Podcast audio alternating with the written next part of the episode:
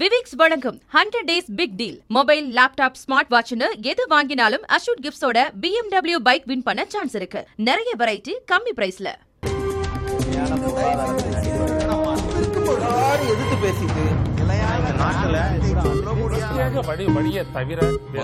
தங்களுடைய பங்களிப்பை அளிக்க வேண்டும்.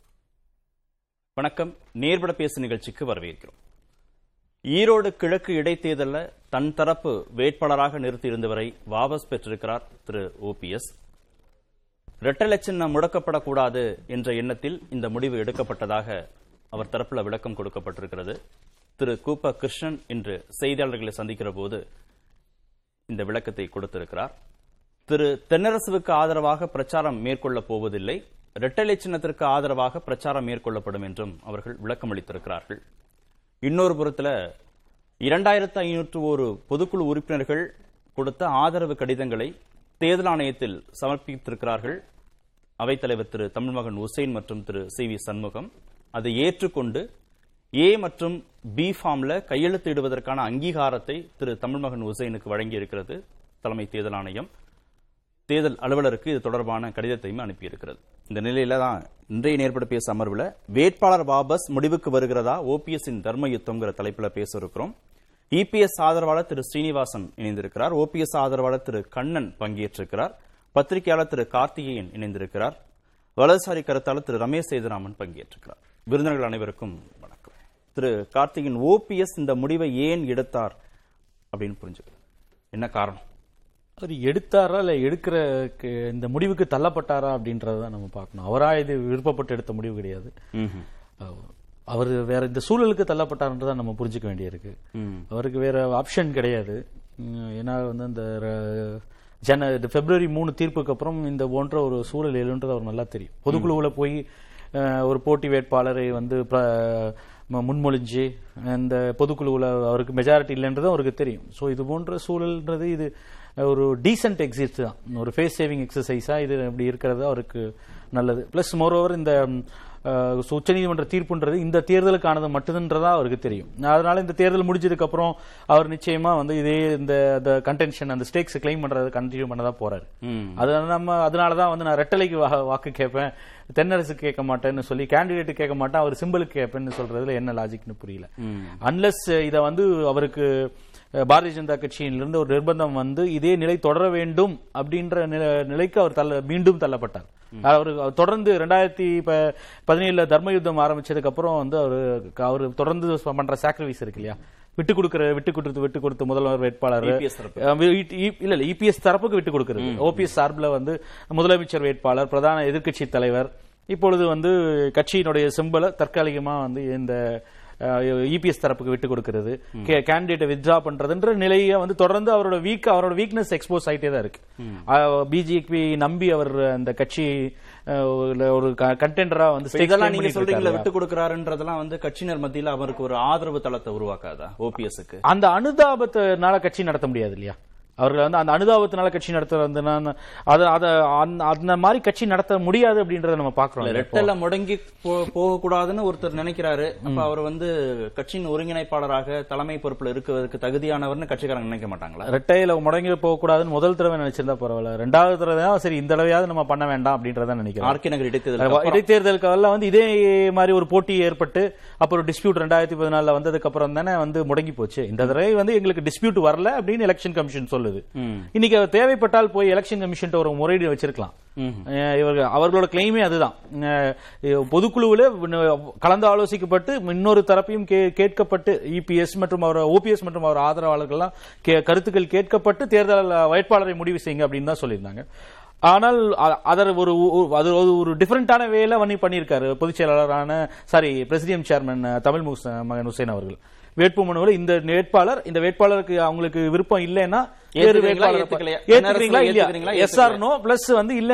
மாற்று வேட்பாளரை ப்ரப்போஸ் பண்ணுங்க அப்படின்னு சோ ஒரு நிபரத்தா அவர் ப்ரப்போஸ் பண்ணியிருக்காருன்ற நிலை. அதுவும் எடப்பாடி பழனிசாமி அவர்கள் இந்த கேண்டிடேட்டை ப்ரப்போஸ் பண்றார் அப்படின்றதான் அந்த படிவத்தில் அவங்க சொன்ன விஷயம் சொல்றது. சோ அதுக்கு அப்செக்ஷனும் தெரிவிச்சிருக்காங்க. இது வந்து உச்சநீதிமன்ற தீர்ப்புக்கு எதிரான இடைக்கால தீர்ப்புக்கான ஒரு விதிமீறலா இருக்கு, அந்த தீர்ப்பை மீறி இருக்குன்னு சொல்றாங்க. உண்மையிலேயே அப்படி அவர் நினைச்சிருந்தா மென்ஷன் பண்ணா வந்து பெரிய அளவுக்கு ஒன்றும் நடக்க போறது இல்லை, ஏன்னா அந்த ஸ்டேஜை தாண்டிடுச்சு இந்த வழக்கு. ஸோ அவருக்கு போய் எலெக்ஷன் கமிஷன் தேர்தல் ஆணையத்திட்ட முறையிட்டு இருக்கலாம். அப்போ கூட உடனடியாக என்ன தீர்வு கிடைக்கும்னு சொல்ல முடியாது. பட் அப்படி ஒருவேளை அந்த அவரோட அந்த முறையீட்டை வந்து என்கேஜ் பண்ணி டிஸ்பியூட்ன்ற முறையில் தேர்தல் ஆணையம் எடுத்துக்கிட்டா நிச்சயமா சிம்பிள் முடக்க தான் படும், அப்போ ரெட்டலை முடக்கப்படும். அது போன்ற ஒரு நிலைக்கு மீண்டும் தள்ளப்பட வேண்டாம். ஏற்கனவே அந்த விமர்சனத்துக்கு உள்ளானவர் அவர்.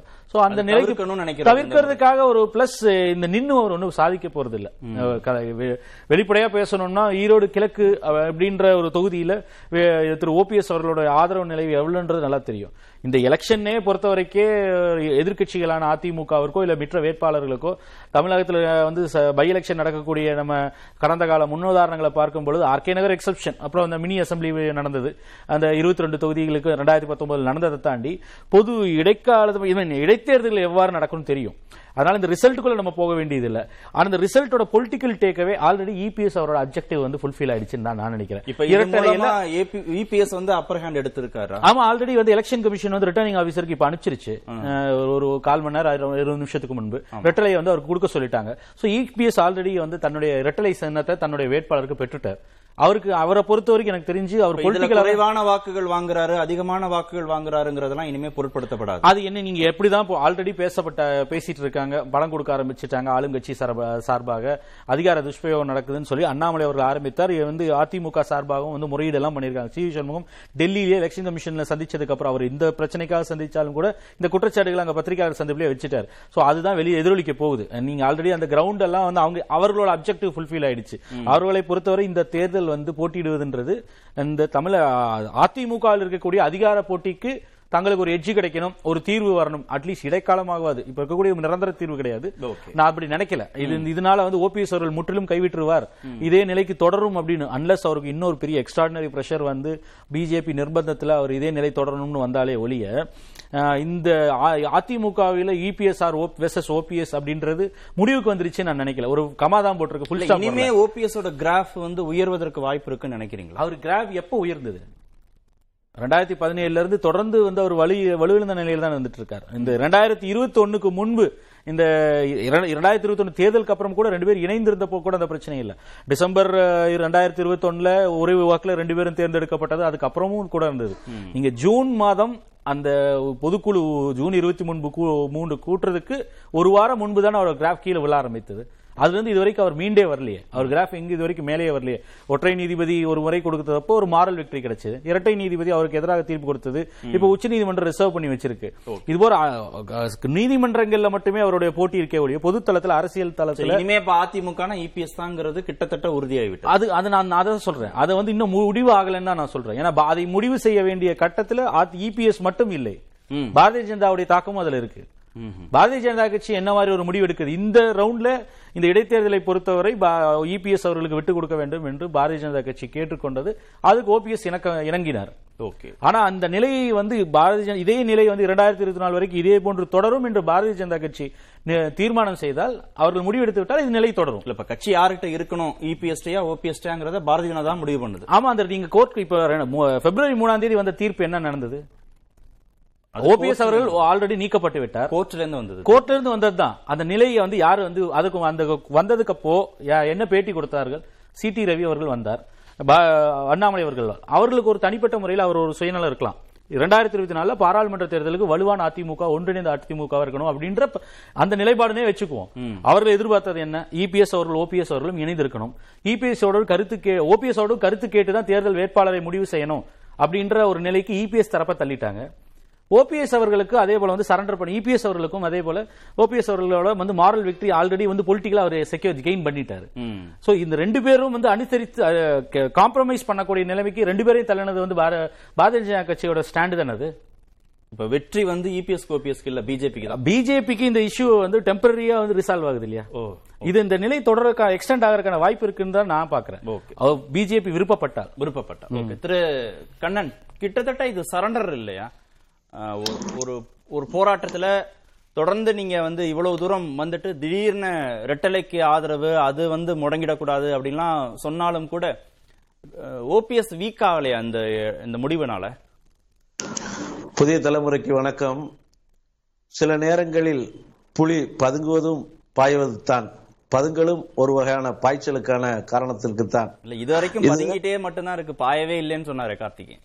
2017 பதுங்கின புலி இது வரைக்கும் பாயவே இல்லை, இனிமே பாயுமா? இல்ல, இப்ப நீங்களும் ஒரு நெறியாளர், பத்திரிகையாளர், அரசியல் ஞானம் உள்ளவர், அவரும் அதே போல்தான். நீங்க நன்றாக யோசிங்கள். உச்ச நீதிமன்ற வரலாற்றில் ஒரு தீர்ப்புக்காக ஒரு வழக்கு ஒத்திவைக்கப்பட்டு அதற்கு இடையில் ஒரு இடையீட்டு மனு தாக்கல் செய்யப்பட்டு அப்படி ஒரு தீர்வு எங்கேயாவது எதுக்காவது கிடைத்திருக்கிறதா? சரி, அது ஒரு வகையான உச்ச நீதிமன்ற வழக்கு. இரண்டாவதாக, இந்திய தேர்தல் ஆணையத்தின் வரலாற்றில் ஒரு கட்சியினுடைய அங்கீகரிக்கப்பட்ட தலைவர்களுக்குத்தான் ஏ ஃபார்ம் பி ஃபார்ம் கொடுக்கக்கூடிய விதிமுறைகள் தேர்தல் ஆணையத்திலே இருக்கிறது. தேர்தல் ஆணைய சட்டப்படியே, தேர்தல் விதிமுறைகள் படியே இந்த சட்டப்படி தான் இவர் கையெழுத்து விட வேண்டும் என்ற அங்கீகாரம் இருக்கிறது. அதையும் உச்சநீதிமன்றம் தகர்த்திருக்கிறது, தேர்தல் ஆணையம் அங்கீகரித்திருக்கிறது. ஏ ஃபார்ம் பி ஃபார்ம் வேட்பாளர் வேட்புமனு தாக்கல் செய்வதற்கு முன்னாடியே கொடுக்கப்பட்டு வேட்பாளருக்கு சின்னம் ஒதுக்குங்கள் என்று தேர்தல் ஆணையத்துக்கும் இன்ஸ்ட்ரக்ஷன் வந்திருக்கிறது என்றால் இதற்கு புலி பதுங்கியிருக்கிறது, பாய்வதற்கு தயாராயிருக்கிறது என்றுதானே பொருள். அதை இன்னும் விளக்கி சொல்றேன் என்றால் சூட்சுமா வெளிப்பட்டுவிடும். எங்களுக்கு என்ன வெற்றினா, எங்கள் தரப்புக்கு என்ன வெற்றினா, நாங்கள் அதிமுகவின் சண்டையாளிகள் அல்ல, அதிமுகவின் சின்னத்தை முடக்குபவர்கள் அல்ல. ஒருங்கிணைப்பாளர் ஆரம்பத்திலிருந்து சொல்லிக் கொண்டு வந்திருக்கிறார், கட்சியை முடக்குவதோ சின்னத்தை முடக்குவதோ என்னுடைய வேலை அல்ல. இந்த இயக்கத்தை ஒரு தனிநபர் கபலீகரம் செய்ய முயற்சிக்கிறார். அவர் இந்த இயக்கத்தில் அவருக்கான விதிமுறைகளையும் சட்டத்திட்டங்களை மாற்றுகிறார். அண்ணா திராவிட முன்னேற்ற கழக சட்ட விதிகளுக்கு முரணாக செயல்படுகிறார். பொதுக்குழு செயற்குழுவை தவறுதலாக கூட்டுகிறார், சட்டத்திற்கு புறமாக கூட்டுகிறார் என்று கோரிக்கை வைத்தோம். உச்ச நீதிமன்றத்தில் ஏனைய நீதிமன்றங்களில் கோரிக்கை வைத்து வழக்கு செய்யப்பட்டு நீங்க பட்டியல் போட்ட இந்த குற்றச்சாட்டெல்லாம் திரு இபிஎஸ் மேல நீங்க சொல்லி பட்டியல் போட்டீங்க இல்லையா, இந்த நபரை நம்பித்தான் 2501 பொதுக்குழு உறுப்பினர்கள் அவர் சொன்ன திரு தென்னரசு வேட்பாளரை ஏத்துக்கிட்டு ஆதரவு கடிதம் கொடுத்திருக்கிறாங்க. ஆதரவு கடிதத்தை எப்படி கொடுத்தார்கள், எப்படி வந்தது என்பது எனக்கு உள்ளிருந்து பார்க்கிறவன், எனக்கும் தெரியும். நானும் பொதுக்குழு செயற்குழுவில் இருக்கிறவன் தான். எனக்கு அந்த பொதுப்பு வளரல, எங்க ஆதரவாளர் இருக்கிற நூற்றுக்கணக்கான பேர்களுக்கு அந்த பாவமெல்லாம் கொடுக்கப்படவில்லை. அது ஒரு வகை. அது எப்படி வாங்கப்பட்டது, எப்படி சென்றது, அங்கேயே பாதி தலைமை கழகத்திலே முடிக்கப்பட்டது, ஒரு சில மாவட்ட செயலாளர்கள் மூலமாக முடிக்கப்பட்டது. அதில் உள்ள குளறுபடிகளைத்தான் நாங்கள் சுட்டிக்காட்டி ஒருங்கிணைப்பாளர் அவைத்தலைவர் எந்த அளவிற்கு விதிமுறைகளை மீறி இருக்கிறார், உச்சநீதிமன்றம் சொன்னதற்கு முரணாக நடந்திருக்கிறார் என்பதையும் சுட்டிக்காட்டிவிட்டோம். இப்பொழுது எங்கள் நோக்கம் அதல்ல. அதிமுகவிற்கு பழனிசாமி அங்கீகாரம் கொண்டாட முடியாது என்று சொன்னோம், அது நடந்திருக்கிறது. பழனிசாமி கையெழுத்திட்டு இந்த சின்னம் கிடைப்பதற்கான வழிமுறைகள் இருக்கக்கூடாது என்று கோரிக்கை வைத்தோம், அது நடந்திருக்கிறது. அதிமுக ஒன்றிணைந்து ஒரு வேட்பாளரை நிறுத்த வேண்டும் என்று சொன்னோம், அது நடந்திருக்கிறது. அதிமுக ஒரு குடையின் கீழ் இயங்க வேண்டும் என்று சொன்னோம், அது நடந்திருக்கிறது. அந்த வகையில் ஒருங்கிணைப்பாளருடைய ஒத்துழைப்போடு, சம்மதத்தோடு ஒருங்கிணைப்பாளர் ஒத்துக்கொண்டதன் பேரில் உச்சநீதிமன்றத்தின் வழிகாட்டுதலின்படி இந்த நகர்வு நடந்ததே அதிமுகவின் ஒற்றுமைக்கு ஒரு வழியாத்தான் பார்க்கிறேன் ஒழிய இது இபிஎஸ்க்கான வளர்ச்சியும் அல்ல, ஓபிஎஸ்க்கான தாழ்ச்சியும் அல்ல. இல்ல, இதெல்லாம் திரு எடப்பாடி பழனிசாமி அவரை எதிர்கொள்ளும் விதமா செய்யப்பட்டதா, இல்ல ரெட்டல மீது இருக்கக்கூடிய அபிமானத்தினால செய்யப்பட்டதா, இல்ல பாஜக தரப்புல கொடுக்கப்பட்ட அழுத்தத்தினால் எடுக்கப்பட்ட முடிவா ஓபிஎஸ் தரப்புல? இதுல முழுக்க முழுக்க அண்ணா திராவிட முன்னேற்ற கழகத்தினுடைய கழக கட்சி சின்னம் முடங்கிவிடக் கூடாது, அதற்கு பங்கம் இல்லாமல் எந்தெந்த வழிகளை எல்லாம் பின்பற்ற வேண்டுமோ அந்த வழிகளெல்லாம் பின்பற்றித்தான் இதுவரைக்கும் பயணித்திருக்கிறோம். அந்த வகையில் பாஜக உதவி செஞ்சாலும் உதவி செய்ததை ஏற்றுக்கொண்டுதான் இருந்திருப்போம். அது நடந்தாலும் நடந்திருக்கலாம். இந்த பாஜக யோசனை சொல்லும் போதோ, பாஜகவுடைய நிர்வாகிகள் தலைவர்கள் யோசனை சொல்லும் போதெல்லாம் எடப்பாடி தரப்புல இருந்து கடுமையான எதிர்வினைகள் வருது. எங்க கட்சியை நாங்க நடத்திக்க தெரியும், 30 வருஷமா நாங்க திமுகவை எதிர்த்து அரசியல் பண்றோம், எங்களுடைய உட்கட்சி விவகாரத்துல நீங்க தலையிடாதீங்க, உங்களை நாங்க எச்சரிக்கையோட தான் நாங்க அணுகிறோம், நீங்க பல மாநிலங்கள்ல கூட்டணியில் இருந்த கட்சிகளுடைய நிலைமையில நீங்க என்ன மாதிரியான தாக்கங்களை ஏற்படுத்தினீங்க அப்படிங்கறதெல்லாம் வெளிப்படையாக பாஜகவை எதிர்த்து பேசுறாங்க. திரு பொன்னையன் போன்ற மூத்த தலைவர்களா இருக்கட்டும், இரண்டாம் கட்ட தலைவர்களா இருக்கட்டும், எடப்பாடி ஆதரவு நிலைப்பாட்டில் இருக்கிறவங்க. ஆனா ஓபிஎஸ் தரப்பிட்ட இருந்து அந்த மாதிரி நீங்க எங்க விவகாரத்துல தலையிடாதீங்க, நாங்க பாத்துக்கிறோம்லாம் இல்லையே. திரு அண்ணாமலை சொன்னதை ஏத்துக்கிட்ட மாதிரி தானே தெரியுது. அண்ணாமலை சொன்னாரு, நான் ஓபிஎஸ் பேசியிருக்கேன், உங்களுக்கு உள்ளூர் செல்வாக்கு இல்ல, அதனால இந்த வேட்பாளர் வந்து வெற்றி பெறுவதற்கான வாய்ப்பு இல்லை அப்படிலாம் பேசியிருக்கேன். நல்ல முடிவை ஓபிஎஸ் எடுப்பார்னு சொன்னதை முழுமையாக ஏற்றுக்கொண்ட மாதிரி தானே தெரியுது. இல்ல, அதாவது இதுக்கு எதிர்வினையை அண்ணன் பண்ருட்டியார் அவர்களும் கூப்பா கிருஷ்ணன் அவர்களும் வைத்தியலிங்கமே ஆற்றிவிட்டார்கள். அண்ணாமலை தன் எல்லையை மீறி செயல்படுகிறார் என்று அவர்கள் சொல்லிவிட்டார்கள். இப்பொழுதும் நான் என்ன சொல்லுகிறேன் என்றால், பாஜக ஆலோசனை சொல்லலாம், வரவேற்போம், அதிகாரம் செய்ய நினைத்தால் எதிர்ப்போம். அந்த கருத்தில் என்ற மாற்றமும் இல்லை. திரு சீனிவாசன், இதுல நிறைய வெற்றிகள் எங்களுக்கு தான் கிடைச்சிருக்கு, தற்காலிகமா விட்டு கொடுத்தது மாதிரி இருக்கும். ஆனா தொலைநோக்கு பார்வையோடு பார்க்கிற போது அவர்களுக்கான வெற்றி, ஓபிஎஸ் தரப்புக்கான வெற்றி வந்து அதிகம்னு அவங்க நம்புறாங்க. புதிய தலைமுறை துறை பணிவான வணக்கம். அதாவது இது வந்து நீதி வந்து எங்களுக்கு கொடுத்த வெற்றி இது. இந்த வெற்றி இடையீட்டு மனுவில் எந்த வாதியையும் கலக்காமல் பிரதியையும் கலக்காமல் நீதியரசர்கள் தானே ஒரு உத்தரவு பிறப்பிக்க நேரிடுகிறது என்று சொல்லி இந்த உத்தரவை பிறப்பித்து அதன் அடிப்படையில் இன்றைக்கு பொதுக்குழு உறுப்பினர்கள் ஏகமனதாக தேர்வு செய்யப்பட்டு இன்றைக்கு ஐயா எங்களுடைய அவைத்தலைவர் தமிழ் மகன் ஹுசேன் இன்னைக்கு போய் இரட்டலையை வாங்கிட்டு வந்திருக்கிறார். இதில் எல்லாத்துக்கும் தெரியும் இந்த வெற்றி யாருடைய வெற்றி, இது யாருக்கான வெற்றிங்கிறது எல்லாத்துக்கும் தெரியும். ஆனா இவங்களுக்கு மட்டும் தெரியல. எங்க அண்ணன் கார்த்திகேயன் சொல்றாரு, பார்க்கிற இந்த காமாலை கண்ணுக்கு பார்க்கிறதெல்லாம் மஞ்சள்ங்கிற மாதிரி பாஜக துணைன்னு சொல்லி உங்களுக்கு பழகி போச்சு. நாங்க பாஜகவை என்னைக்கு எதிர்த்துதான் பழக்கம். அண்ணன் எடப்பாடியார் செய்திகளையும் நாங்க முரண்பட்டுதான் நிற்போம். தேர்தலில் மட்டும்தான் பாஜகவோட கூட்டணி வைப்போம். அதாவது ஒரு வள்ளுவர் அழகா ஒரு குறள் சொல்லியிருக்கிறாரு, ஒட்டார் பின் சென்று ஒருவன் வாழ்வுதலில் அந்நிலை கெட்டான் எனப்படுதல் நன்றுன்னு சொல்லியிருக்கிறார். என்ன காரணம்? அதுக்கு ஒரு தொலைநோக்கு சிந்தனையா அதுக்கு சொல்லியிருக்கிறார். தனக்கு ஆதரவு இல்லாத அல்லது ஒப்பாத ஒருவரோடு உடன்பட்டு போய் அவர்களோடு களத்தில் நிற்பது, இணைவது என்பது அதை காட்டிலும் இருக்கின்ற இடத்தில் இருந்து கொண்டு எடுக்கின்ற நிலையை எடுத்தாலே அது தலைவனுக்கான பண்புன்னு அவர் சொல்லியிருக்கிறார். உங்ககிட்ட ஆதரவு வேணாலும் நாங்க உச்ச நீதிமன்றத்திலேயே அழுத்தம் திருத்தமா சொல்லிட்டோம். ஆனா நீங்க வந்து இலைக்கு நான் வந்து இரட்டலைக்கு நாங்க கையெழுத்து போடுறேன்னு நீங்க சொல்றீங்க. உங்ககிட்ட யாருமே கையெழுத்து கேட்கல. இன்றைக்கு தமிழ் மகன் ஐயா ஹுசேனையும் நீங்க ஒத்துக்க மாட்டேங்க, அவைத்தலைவராக ஒத்துக்க மாட்டேன்னு சொன்னவர். யாரெல்லாம் நீங்க ஒத்துக்க மாட்டேன்னு சொன்னீங்களோ, நீதி புரட்சித் தலைவரும் புரட்சித் தலைவி அம்மாவினுடைய ஆன்மா இன்றைக்கு இடையீட்டு மனுவில் இந்த இடைத்தேர்தலில் இரட்டைலை சின்னத்துக்கு உரியவர் அண்ணன் எடப்பாடியார் தீர்மானிச்சு இன்னைக்கு நீதியின் கண்கள் மூலம் நீதி வெற்றி கொடுத்திருக்குது. இல்ல, நீங்க 2501 பொதுக்குழு உறுப்பினர்கள் ஆதரவு கடிதத்தோடு போன மாதிரி ஓபிஎஸ் தரப்பும் சில 100 பொதுக்குழு உறுப்பினர்கள் கடிதத்தோட போய் எங்களுக்கும் ஆதரவு இருக்கு அப்படின்னு நின்று இருந்தாங்கன்னா என்ன நடந்திருக்கும்? இவங்க வாபஸ் பெறதுனாலதான், இவங்க எலெக்ஷன் கமிஷனோட போய் அணுகாததுனாலதானே உங்கள் தரப்புக்கு வந்து அந்த அங்கீகாரம் வழங்குவதற்கான முயற்சிகள் மேற்கொள்ளப்படுது எலெக்ஷன் கமிஷனால.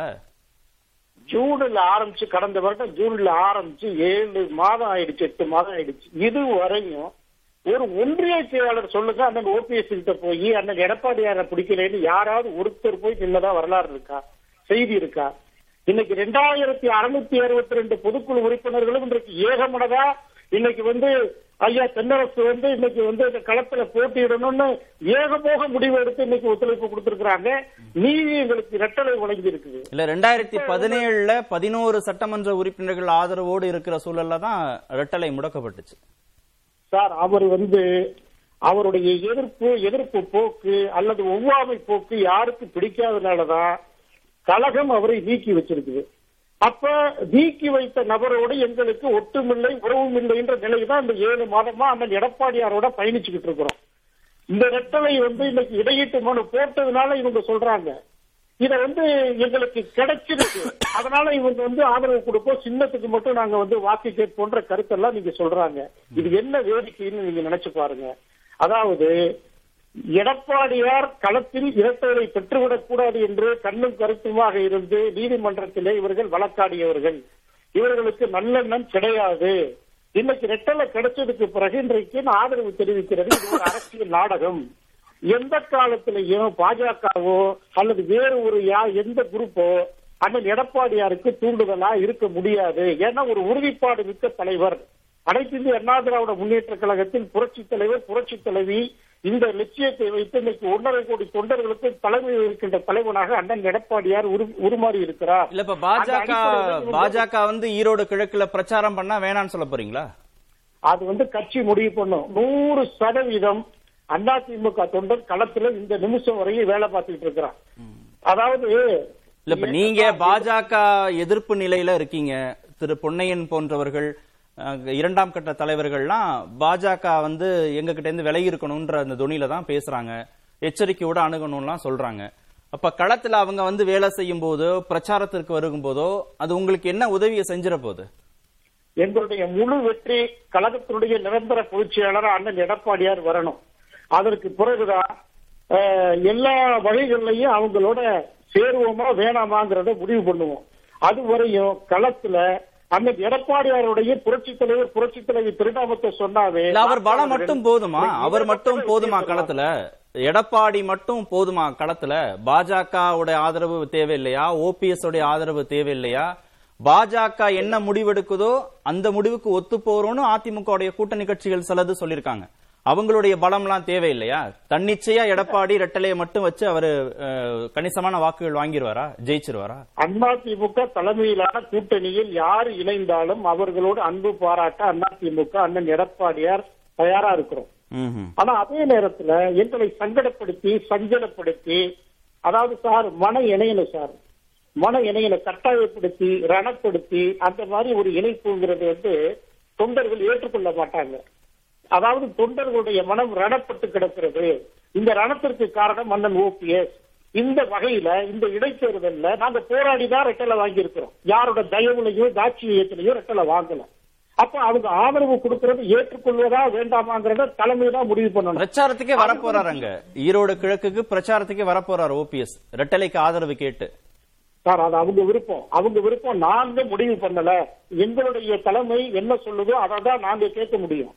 இவர் வந்து ஆதரவு தரதுக்காக நாங்க வந்து அவரை எதிர்பார்த்துக்கிட்டு இருக்க முடியாது. களப்பணி யாரையும் எதிர்பார்த்து இங்க காத்துக்கிட்டு இருக்கலாம். அது வேலை நடந்துகிட்டு இருக்கு, தொடர்ந்து வேலை நடந்துகிட்டு இருக்குது. வந்தா அதை பத்தி ஆட்சேபணம் இல்ல, அது தலைமை தான் முடிவு பண்ணணும். வரக்கூடாதுன்னு சொல்றதுக்கு நமக்கு உரிமை இல்ல.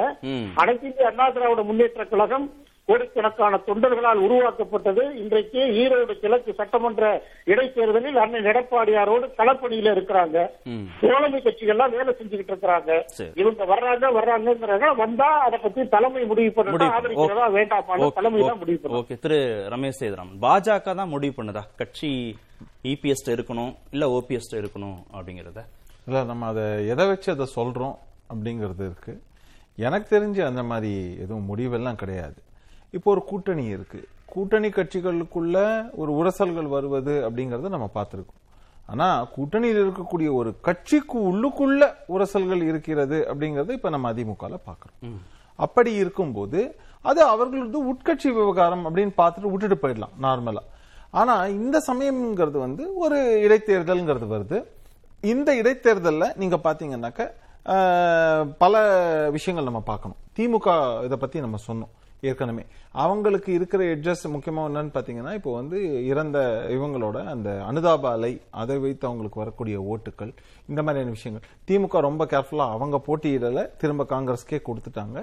ஏன்னா இந்த அனுதாப அலையிலேருந்து ஆரம்பிச்சு முன்னாடி இது ஒதுக்கப்பட்டிருக்கிறது அப்படிங்கிற நோக்கிலையும் பல விஷயங்கள் எதுவும். அது மட்டும் இல்லாமல் மக்களுக்கு கோபம் இருக்கு இப்போ ஆளுங்கட்சி மேல பல விஷயங்கள், அப்படிங்கிறதுனால இதை வந்து விட்டு கொடுத்துருக்காங்க அப்படின்னு பார்ப்போம். இங்கே வரும்போது எதிர்த்தரப்புன்னு பார்க்கும்போது ஒரு கூட்டணின்னு இருக்கு.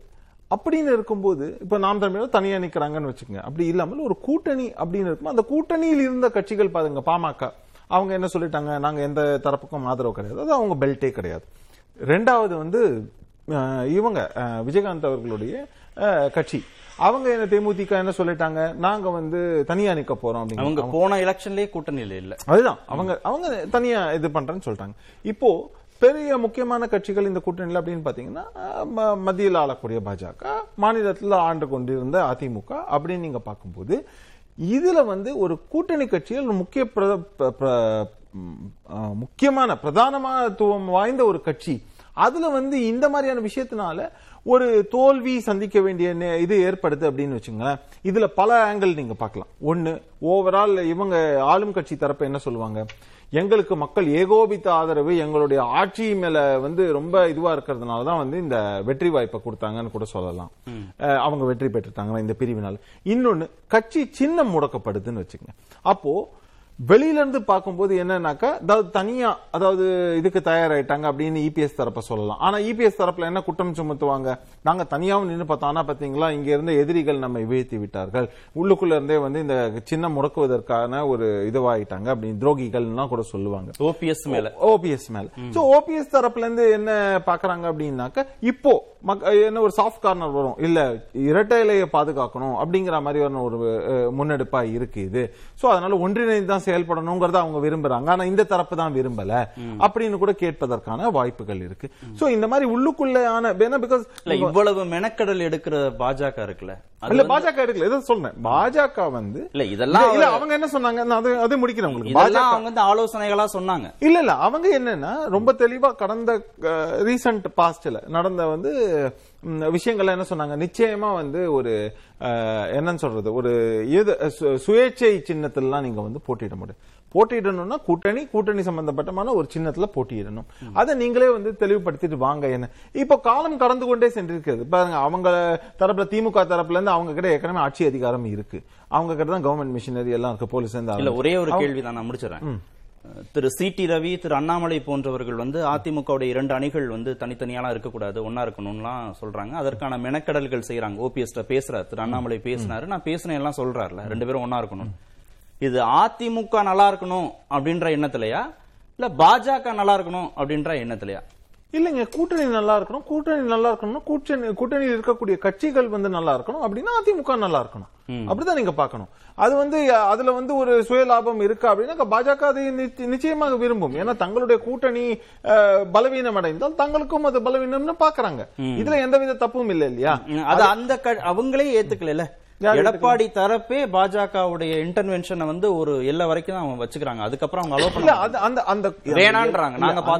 அந்த எல்லை என்னங்கிறது பாஜகவுக்கும் தெரியும். அதனால அவங்க எந்த அளவுக்கு வச்சுக்கோ, ஓபிஎஸ் தரப்பு முழுமையாக அனுமதிக்கிறாங்க பாஜகவுடைய தலையிட, அவங்களுடைய மெனக்கடலை முழுமையாக அனுமதிக்கிறாங்க. ஆனா இபிஎஸ் தரப்புல பாஜகவுடைய தலையிட அவங்க ரசிக்கலைங்கிறத அவங்க வார்த்தைகள்ல வெளிப்படுத்த. இபிஎஸ் தரப்புல இப்ப என்ன யோசிக்கிறாங்க அப்படின்னு நான் கொஞ்சம் வெளிப்படையா சொல்லலாம்னு நினைக்கிறேன். அவங்களோட பொறுத்த வரைக்கும் இன்னைக்கு இபிஎஸ் அவர்கள் அவருடைய தலைமை, அதுல ஒற்றை தலைமைங்கிறத நிரூபிக்கணும் அப்படிங்கிறதுக்காக அந்த இதை முன்னெடுப்பை எடுக்கிறாரு.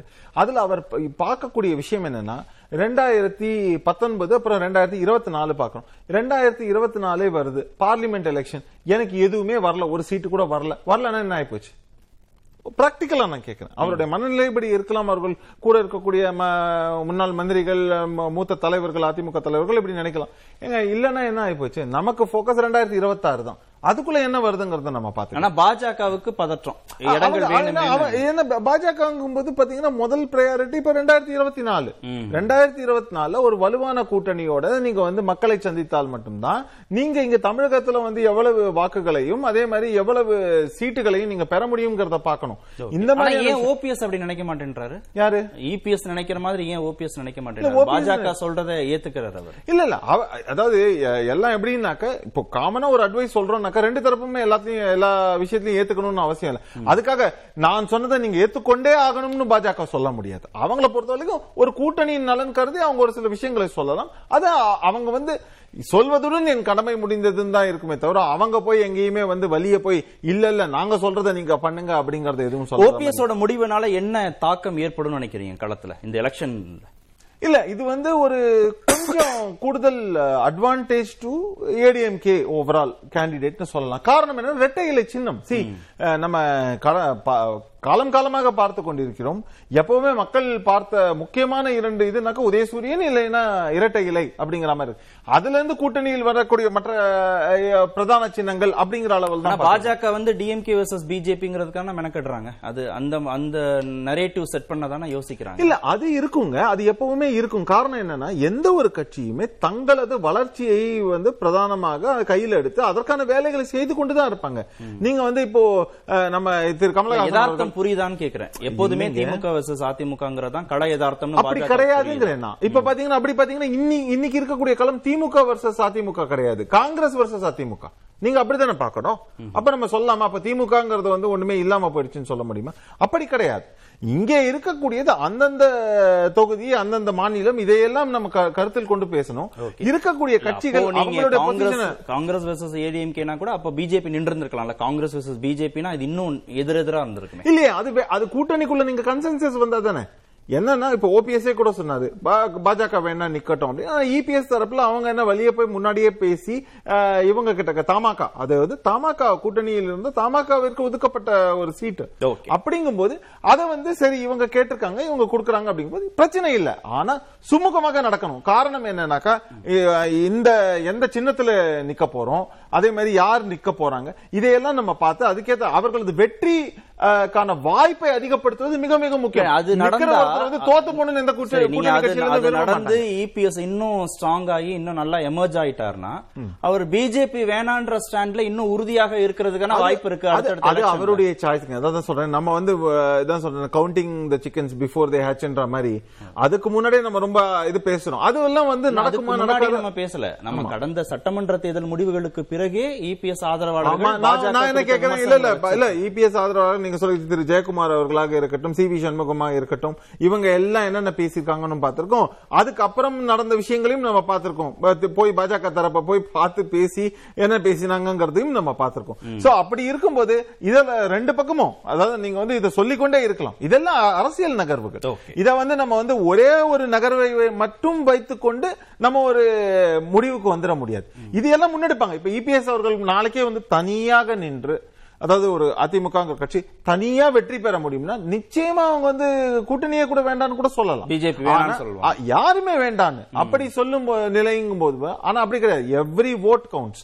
அதே மாதிரி எந்த ஒரு பர்சன்டேஜும் மேட்டர்ஸ்ங்கும் போது அந்த கூட்டணியில் இருக்கக்கூடிய கட்சிகளை வைத்து தான் நீங்க அடிஷனலா ஒரு 5 சீட்டு வரும் தனி பெரும்பான்மை. இப்ப திமுகவே நீங்க சொல்றோம் இன்னைக்கு தனி பெரும்பான்மையோட வந்திருக்குன்னு. தனி பெரும்பான்மையோட வந்திருக்காங்க ரைட். அத்தனை எத்தனை கூட்டணிகளை கட்சிகளை சேர்த்து வச்சிருக்காங்க. இந்த பெரும்பாலான நீங்க சொல்ல தனி பெரும்பான்மைன்னு சொல்லக்கூடிய இடத்துல கூட இந்த ஒருவேளை ஒரு சில கூட்டணி கட்சிகள் வெளியில போயிருந்தா உங்களுக்கு இந்த தனி பெரும்பான்மை கிடைச்சிருக்குமாங்கிற கேள்வி பிரச்சனை இல்ல இல்லையா? கூட்டணி கட்சிகளுக்குள்ள பிரச்சனை இல்ல இங்க இருக்குங்கிறதுனால. அடுத்த சுற்று கார்த்திக் எடப்பாடி தரப்புல இருந்து பாஜகவுக்கான எதிர்ப்பை வந்து தொடர்ந்து அவங்க பதிவு பண்ணிட்டே இருக்கிறாங்க. ஓபிஎஸ் தரப்புல அந்த நிலைப்பாடு அவங்க எடுக்கிறது இல்ல, பாஜகவோட அனுசரணையாக போறதுதான் அவங்க தொடர்ந்து விரும்புறாங்க. இதுல பொலிட்டிக்கல் கெயின் என்ன? இந்த எலெக்ஷன் வந்து இபிஎஸ் தரப்புக்கு ஓபிஎஸ் தரப்புக்கு பாஜக தரப்புக்கு கொடுக்கக்கூடிய அரசியல் ரீதியான லாபங்கள் என்னன்னு நம்ம பார்க்கலாம். இல்லை எடப்பாடி தரப்புல வந்து அவர்களுடைய எதிர்ப்புன்றதை விட அவர் எதிர்ப்புன்னு சொல்றத ரெசிஸ்டன்ஸ் தான் நான் புரிஞ்சுக்கிறேன். அது ஒரு எல்லை வரைக்கும் நிறுத்தலாம். ஒரு ஒரு கார்டடா தான் இருக்காங்க. ஒரு கால்குலேட்டட் ரிஸ்க் தான். பாஜகவை முற்றிலும் எதிர்க்கிற நிலையிலாம் அந்த கட்சி இல்லை. இபிஎஸ் ஆகட்டும் ஓபிஎஸ் வந்து ஆல்மோஸ்ட் பிஜேபி நிலைப்பாட்டில தான் அவர் இருக்காரு. ஒரு பெரிய எதிர்ப்பெல்லாம் விமர்சனம் கட்சியினர் மத்தியில் என்ன அபிப்பிராயத்தை ஏற்படுத்தும் நிச்சயமா வந்து ஒரு தாக்கத்தை ஏற்படுத்தும். ஒரு தொண்டனாக வந்து ஆரம்ப காலம் முதல் 2017 முதல் இந்த கட்சி அதிமுகவினுடைய இன்றைய நிலைக்கு காரணம் பாரதிய ஜனதா கட்சி அப்படின்றத வந்து ஓபிஎஸ் தான் அது பிரகடனப்படுத்தினார். மோடி அவர்கள் பிரதமர் சொல்லிதான் நான் துணை முதல்வருக்கு ஏற்றுக்கொண்டேன், நாங்கள் இணைவுக்கு ஏற்பட்டது வித்யாசாகராக ஆளுநர் மாளிகையில் இணைவு ஏற்பட்டதுக்கு காரணம் பாரதிய ஜனதா கட்சின்றது எல்லாருக்கும் தெரியும். அதுல ரகசியம் ஒண்ணுமே கிடையாது. ஸோ அந்த ஒரு ஒரு கசப்பான உண்மை இருக்கு இல்லையா? இது வந்து நல்லா வந்து அதிமுக தொண்டர்கள் மத்தியில் நல்லா பர்குலேட் ஆயிருக்கு. அதை வந்து சரியான முறையில் அறுவடை செய்யல. ஆனால் அதற்கு காரணம் இருக்கு. இபிஎஸ் அவர்களுக்கு அந்த எதிர்ப்பு நிலை எடுத்ததற்கு காரணம் தர்மயுத்தம். அவர் யார் சொல்லி எடுத்தாருன்னு அவரே சொல்லியிருக்காரு. யார் சொன்னாங்களோ அவங்களே வெளியே சொல்லியிருக்காங்க யாருடைய ஆலோசனைப்படி இவர் தர்மயுத்தம் பண்ணார்னு. அதே போல யாரோட ஆலோசனைப்படி இவர் இணைந்தார் துணை முதல்வர் பொறுப்பை ஏற்றுக்கொண்டார் அப்படின்றது அவரு சொல்லியிருக்கார். அப்போ அந்த எதிர்ப்பு நிலைப்பாடு இந்த கட்சியினுடைய இன்றைய நிலைக்கு காரணமாக இருந்தவர்கள்ட்டே ஒரு சமரசத்தை என்ஜினியர் பண்ணவர் ஓபிஎஸ். காரணம் அவருக்கு தேவை இருக்கு. அவருக்கு வேற கட்சியில செல்வாக்கு இல்லை செல்வாக்குன்னு சொல்லதோட அவர் கூட கோச்சுப்பாங்க. ஆனா வந்து அவர் கல யதார்த்தம் என்பது வந்து அவர் தொடர்ந்து இழந்து கொண்டே இருந்திருக்கிறார்.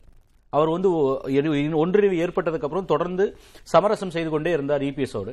இபிஎஸ் தன்னுடைய கட்சியில தன்வயப்படுத்துவதை மட்டுமே பிரதானமாக கருதுறார்.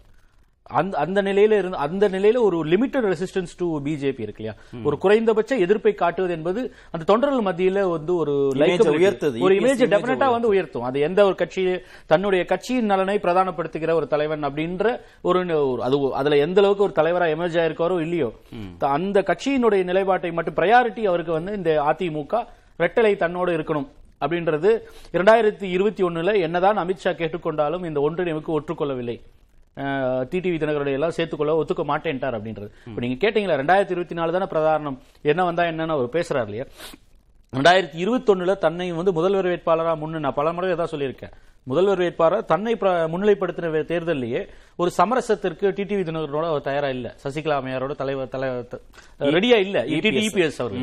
ஏன்னா அவர் கட்சியை வந்து கன்சால்டேட் பண்ணுன்றது அவருடைய முதல் குறிக்கோளா இருக்கு.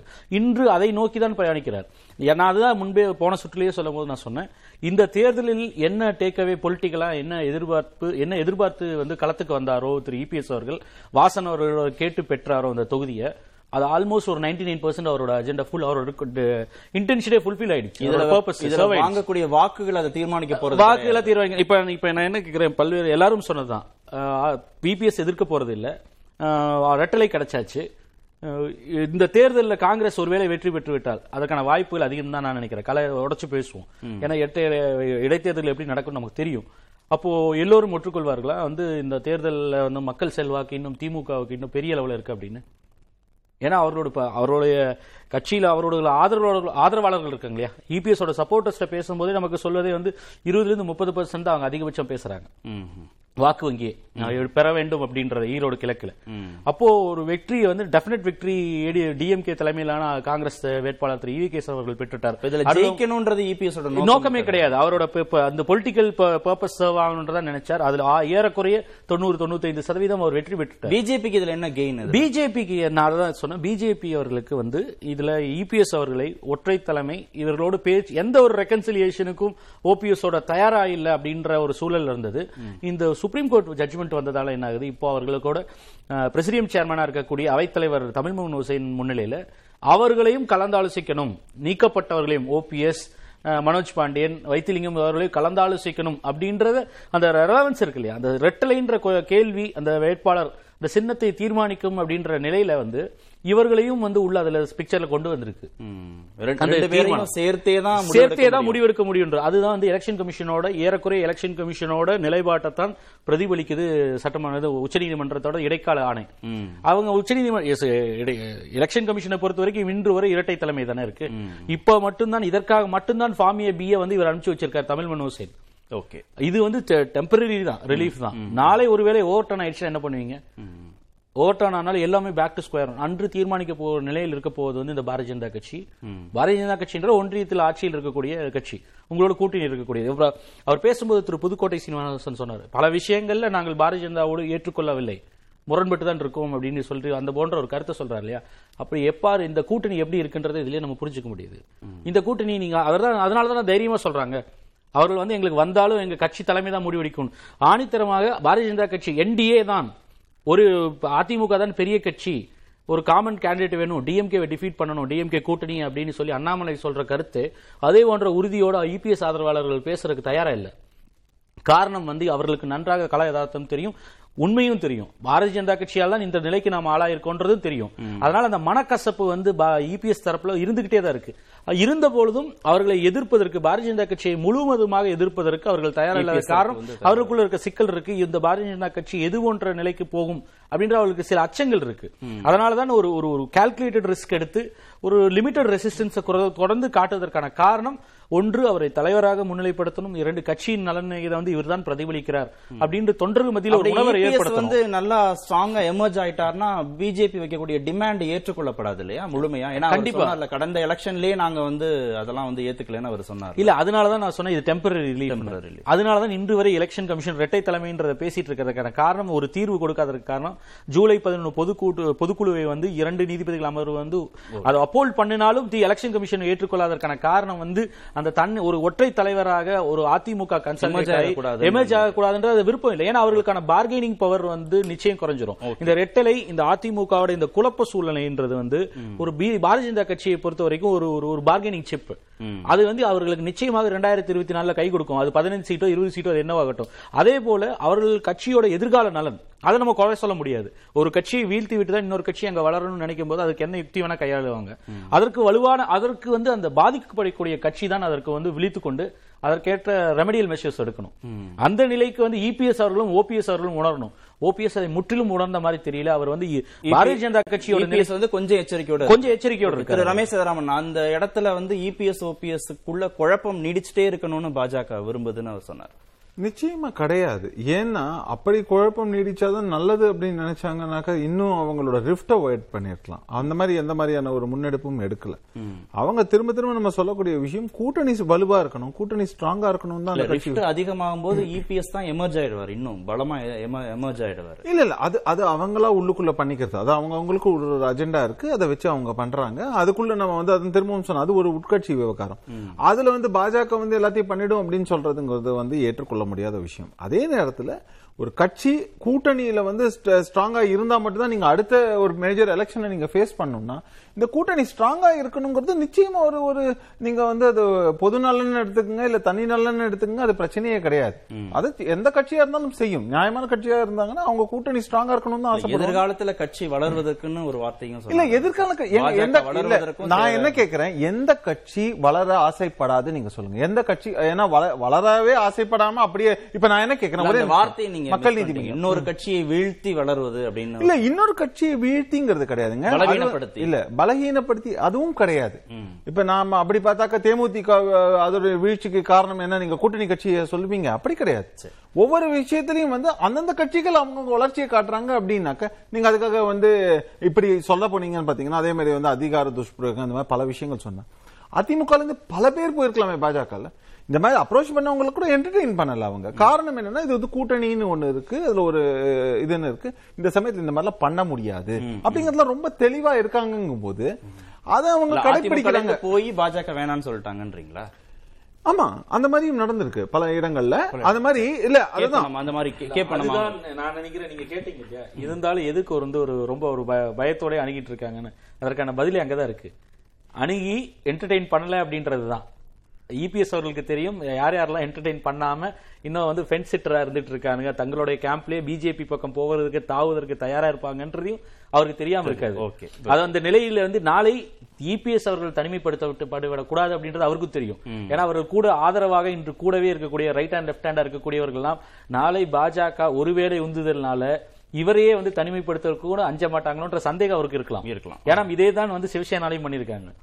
அதனாலதான் பாஜக ரொம்பவும் ரொம்பவும் பகைத்துக் கொள்ள விரும்பல. ஒன்றியத்துல பவர்ஃபுல்லா இருக்கக்கூடிய பாரதிய ஜனதா கட்சி, அதனால வந்து ஒரு கால்குலேட்டட் ரிஸ்க். அதனால நேர்பட பேச தொடர்கிற திரு கண்ணன், பாஜகவை எங்க நிறுத்தணும், எந்த எல்லை வரை நிறுத்தணும்ன்ற அந்த அளவுகோல் இபிஎஸ் தரப்புக்கு தெரிஞ்சிருக்கு. பாஜகவோட ரொம்ப அசோசியேட் ஆயிருக்கக்கூடிய ஓபிஎஸ்ஐயும் எங்க நிறுத்தணும்னு அவங்களுக்கு தெரிஞ்சிருக்கு. அப்படின்னா அந்த இடத்துல இபிஎஸ் ஓட இமேஜ் தொடர்ந்து உயர்வதற்கான சாத்தியக்கூறுகள் வாய்ப்புகள் தான் அதிகரிச்சுட்டே இருக்கு. அப்படி இபிஎஸ் இமேஜ் ரொம்ப உயர்ந்துட்டு அப்படி ரிசல்ட் வந்திருக்கா என்ன? இன்னொன்னு, பாஜக மேல தொடர்ந்து இப்படி ஒரு குற்றச்சாட்டை வைக்கப்படுவதே நம்ம கார்த்திகேயன் வந்து தொடர்ந்து பாஜக அதிமுகவில் நுழைகிறது, அதிமுகவை பிளக்கிறது, அதிமுகவை பிறக்கிறது, அதிமுகவை இப்படியே வைத்திருக்கிறது அப்படின்னு அவர் சொல்லிட்டே வர்றார். பாவம், அதல்ல அதிமுக பிளந்த போதெல்லாம் இணைக்கணும் என்று நினைத்திருக்கிறது, பிரிந்தவர்களை ஒன்று சேர்த்து வைத்திருக்கிறது. அன்றைக்கு திருமதி சசிகலா அம்மா அவர்கள் எடுத்த முடிவின் காரணமாகத்தான் அதிமுகவில் ஒரு பிளவு ஏற்பட்டது. நன்றாக இருந்த இயக்கத்தில் அவர்கள்தான் அந்த அதிகார போதைக்கு பதவி பசிக்கு இரையாகிவிட்டார். அதிலும் கூட ஒருங்கிணைப்பாளர் பிரிந்து வந்ததுக்கு அப்புறம் அவரை ஒன்றிணைத்து வைத்தது பாஜக. அதே போல் இன்றைக்கு அண்ணன் பழனிசாமி அவர்களுக்கு அதே அதிகார போதை அதிகார பசி ஏற்பட்டு அவர்தான் இந்த இயக்கத்தை பிளந்தார், அவர்தான் இந்த இயக்கத்தை பிரிக்க வேண்டும் என்று நினைத்தார். இப்பொழுதும் பாஜக என்ன நினைக்கிறது, ஒன்று சேர்த்து வைக்கணும் என்றுதான் நினைக்கிறது. நீங்கள் ஒற்றுமையா இருங்கள் தான் என்று சொல்லுகிறது. இது போக பாஜகவால் தமிழகத்திற்கும் தமிழ்நாட்டுக்கும் செய்த கெடுதல் என்ன, அப்படி ஏதாவது சுட்டிக்காட்ட முடியுமா? திமுக காங்கிரஸ் கூட்டணியால் தமிழகத்துக்கு கிடைத்த பாதிப்புகள் ஏராளம். அதில் இலங்கையிலிருந்து ஆரம்பித்தோம் என்றால், தமிழர் படுகொலையிலிருந்து ஆரம்பித்தோம் என்றால், அவர்கள் செய்ததெல்லாம் படுபாதக செயல்கள். அதைவிட மோசமான கூட்டணியாக அதிமுக பாஜக கூட்டணி இல்லை. இதை ஒரு கட்டமைத்து, திமுகவுக்கு எதிர்ப்பாக ஒரு கட்டமைத்து, அதிமுகவுக்குள் பிளவு இருக்கிறது, பாஜக தான் இதை கிரியேட் செய்கிறது என்று சொல்லி இந்த கூட்டணிக்குள் ஒரு அரித்மேட்டிக்கும் இல்லாமல் ஒரு கெமிஸ்ட்ரியும் இல்லாமல் செய்வது என்பது இது ஒரு வகையான யுக்தி. திரு ஸ்ரீனிவாசன், பாஜக தரப்புல ரெண்டு பேரும் ஒன்னா இருக்கணும் தான் நினைக்கிறாங்க, கூட்டணி பலமா இருக்கணும்னு நினைக்கிறாங்க. திமுகவை எதிர்கொள்வதற்கு அந்த கூட்டணி பலம் ரொம்ப முக்கியம். அதிமுகவில் பிளவு இருக்கிறதுக்கு சாத்தியக்கூறுகள் ஏற்படும் போது திமுக வந்து வெற்றி பெறுவதற்கான வாய்ப்புகள் அதிகரிச்சிடும் நினைக்கிறாங்க. அப்ப பாஜக எதிர்ப்பு நிலைங்கிறதோ, பாஜகவை வேணான்னு நினைக்கிறதோ, இபிஎஸ் வந்து தன்னளவுல தன்னை உயர்த்திக்கணும்னு மட்டும்தான் நினைக்கிறாரா? இல்ல, ஒரு தேசிய கட்சி, அந்த கட்சி வந்து ஒரு தோழமையோடு இருக்கிற வரைக்கும் பிரச்சனை இல்லை. ஆனா ஒரு 50 ஆண்டுகள் வரலாறு உள்ள ஒரு அதிமுக என்ற இயக்கத்தில் யாரோடு சேர வேண்டும், யார் யாரோடு கூட்டணி வைக்க வேண்டும் என்ற அந்த மாதிரி கருத்துக்களை அவங்க வைக்கக்கூடாதுங்கிறது தான் எங்களுடைய கருத்து. ஏன்னா ஒரு சுய உணர்வு, சுய உரிமை அதிமுகவிற்கு இருக்கிறது. புரட்சித் தலைவர், புரட்சித் தலைவர் அப்படிதான் கட்சியை கொண்டு போனாங்க. அதனால எல்லாவற்றுக்கும் ஒரு எல்லை இருக்குது அப்படின்னு நாங்க சொல்றோம். நீங்க ரெண்டு பேரும் ஒன்னா இருங்கன்னு சொல்றதுக்கு எல்லை இருக்கா? ரெண்டு பேரும் ஒன்னா இருங்க அப்படின்னு சொல்றதுக்கு ஏதாவது எல்லை இருக்கா? இல்ல, அது சொல்லலாம். ஆனா கட்சியால் நீக்கப்பட்டவர்களை, கட்சியால் வெறுக்கப்பட்டவர்களை நீங்க சேருங்க, இது சேர்ந்து நில்லுங்க அப்படின்ற யோசனை நீங்க சொல்ல வேணாம். அது எங்களுடைய சொந்த உரிமை, சொந்த வேண்டுகோள், சொந்த கருத்துன்னு அதிமுக சொல்லுது. அந்த அடிப்படையில தான் நாங்க பிஜேபியை ஒரு ஒரு டிஸ்டன்ஸ் மெயின்டைன் பண்றோம். அண்ணன் எடப்பாடியார் எல்லா சூழ்நிலையும் இவங்க சீட்டு, இத்தனை சீட்டு வேண்டும் கடந்த சட்டமன்ற தேர்தலில் சொன்னாங்க. இவ்வளவுதாங்க நாங்க தர முடியும், ஒரு உறுதிப்பாடு. ஒரு உள்துறை அமைச்சரை நாங்க அடிக்கடி பார்க்க வேணாம், அது ஒரு உறுதிப்பாடு. எல்லா நிலைகளிலும் கட்சி தனித்தன்மையோடு கொண்டு செல்லுகின்ற ஒரு தலைவனாக, ஒரு தலைமை பண்புள்ள தலைவனாக அண்ணன் எடப்பாடியார் இருக்கிறார். அந்த அடிப்படையில பாஜகவிற்கும் ஒரு எல்லை இருக்கிறது. அதை வச்சு நாங்க பார்க்கிறோம். அந்த அடிப்படையில ஒரு தோழமை கட்சியா நாங்க பயணம் செய்யறதுல எங்களுக்கு மாற்று கருத்து இல்லை.